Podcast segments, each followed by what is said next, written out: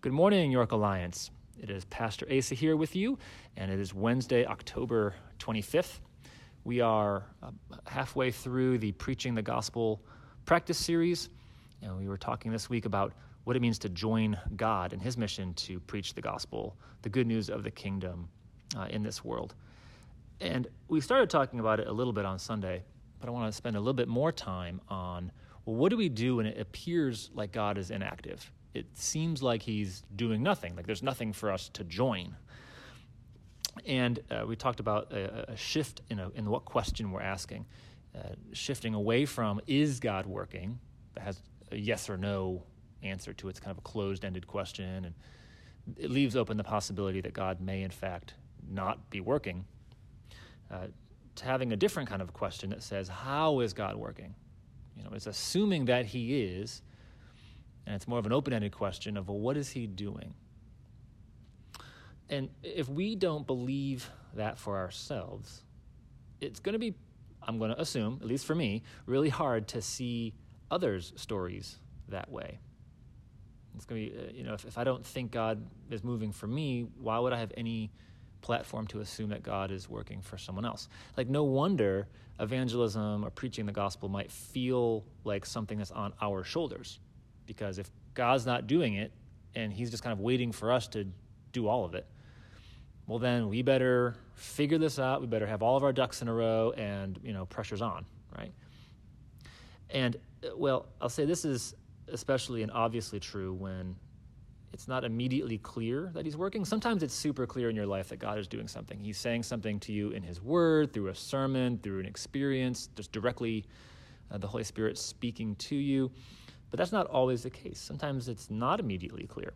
It could be personal suffering or seeing other people that you care about suffer, or it could just be like you feel your time with Jesus is stale, like your prayers are hitting the ceiling or going nowhere.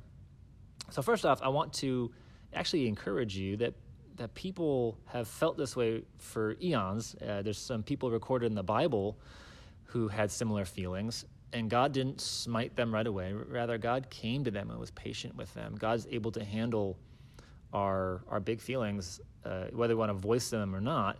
You know, are, are the things inside of us that question whether He's working. I mean, you have Abraham. I mean, he was 75 years old when God first came to him and made these big promises, this big covenant with him, that he, he would have one of those promises was that he would have offspring. And then it wasn't until he was 86 that he and his wife Sarah were like, okay, I uh, I'm not sure if God forgot or God just isn't going to do it. But so instead of having a baby with Sarah, um, Abraham has a child with uh, Sarah's uh, servant, Hagar, and kind of taking the reins into his own hands, so to speak, as far as this promise for offspring. I mean, there's actually some parallels between that and how we sometimes view evangelism. You know, we're not sure if God's doing something, so we're just going to take matters into our own hands. And then it really wasn't until Abraham was 99 or in between 99 and 100 when Isaac was born. So we're talking 13, 14 more years until God's promise kind of came to fruition. And so, yeah, I think Abraham gets it. you know, he, what in the world? And when, when God finally told him, you're going to have, or Sarah's going to have a baby next year, he laughed. Now, he believed, but he also laughed because he's like, I just could only imagine what he was thinking. I mean, other places in Psalm 13, the psalmist writes, How long, O Lord, will you forget me forever? How long will you hide your face from me? You know, it sounds like someone who is struggling with, God, are you even there? In Psalm 22, uh, famous one says, My God, my God, why have you forsaken me? Why are you so far from saving me? From the words of my groaning. Oh my God, I cry by day, but you do not answer, and by night, and I find no rest. You know, David wrote these words, and Jesus quoted some of them as he was uh, taking the, the wrath of the Father against our sin on the cross. So people get it. Jesus himself understands what it is to, at least from a, a human perspective, uh, God, where are you? And so, uh, what what do we do with that? I mean, uh, in a kind of quick answers that we need to preach the gospel to ourselves regularly, to be constantly reminding ourselves that God is uh, for us, He loves us. He's not given us a spirit of fear, but of power and love and a sound mind. He went to the cross for us and rose again from the dead because He loves us. He calls us to follow Him in His kingdom. Like all these foundational realities that express His love towards you, like regularly being in that rhythm of preaching the gospel to yourself is is that definitely a helpful way to see that God is actually working and he's actually drawing me to himself always. Another kind of practical way is to use the story tool. Uh, that everything is always moving towards restoration. You know, even though you are in the middle of the fall and you're feeling the brokenness of this world, but you can come back to the redeeming truth of Jesus and trust it afresh uh, and then be sent to bring God's healing to to this broken world. You can, it's always moving in that direction. Now, I want to be careful here. Don't gloss over difficulties. Don't say, "Oh, well, you know, you have." Uh, you or I have these significant problems. People are sick, and there's diseases or or accidents or whatever. Well, you know, I guess it's going to be okay because everything's moving towards restoration like please don't give a pat answer to someone who is seriously struggling and don't do that to yourself either it's okay to feel what you're going to feel with the difficulties to ask the question god are you there are you active are you do you care even because at least in my experience i have um, had some very sweet times with jesus right in the middle of asking those kinds of questions where he says, Yeah, I am here and I know you're struggling. So you can feel his presence with you. And even if you uh, struggle, even to feel his presence, you can say, Okay, I know that God is here. And I'm going to sit here until uh, you know, my heart kind of comes around and I, I can see him uh, moving in my life.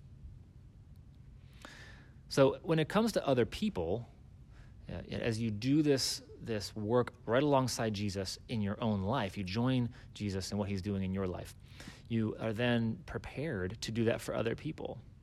You can actually start to say, How is God working in their life? Not, Is he working? How is he working? But one thing to, to distinguish, and it's very, it would be good of us to make this distinguishment. Eh, other people's response to God working in their life is different than uh, God not working in their life.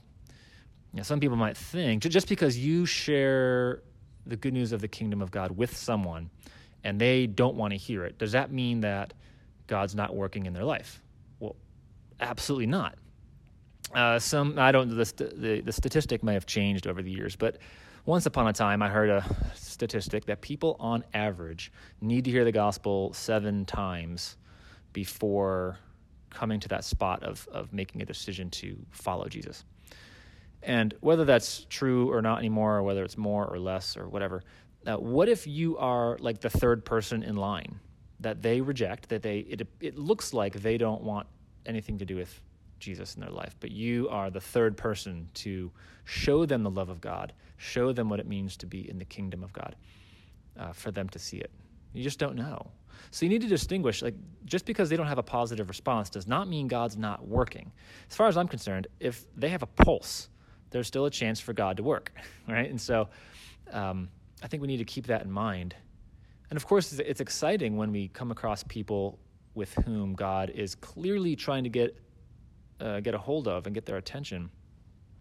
But even when that's not happening, I want to encourage you that uh, every time you choose to engage someone with the gospel, you are joining God's work. You don't have to wonder, uh, well, I wasted my time or this or that or the other thing. Um, and really, when you have those conversations with people, look for clues. It might not be super obvious, but maybe there are some clues as to how their story is fitting into God's bigger story. Just like you could use the story tool to preach the gospel to yourself and and you could see where you are fitting in that story and how it's moving towards restoration. You could even try and find uh, find out if the person is not going to overtly tell you, okay, how is their story fitting in? How how are they experiencing brokenness and how how could it look for them to experience the redemption of God and and so forth. So those are some things just to keep your eyes and ears open to. Um, don't just don't get discouraged when uh, when people don't seem to respond to the gospel right away. God is still working, and He's still inviting you to join Him in that work. So, on that note, I pray that you will receive afresh the love with which God first loved you, and that you would in turn join Jesus in his mission to preach the gospel and rescue people in this world. Have a great day, and I'll be back with you one more time tomorrow.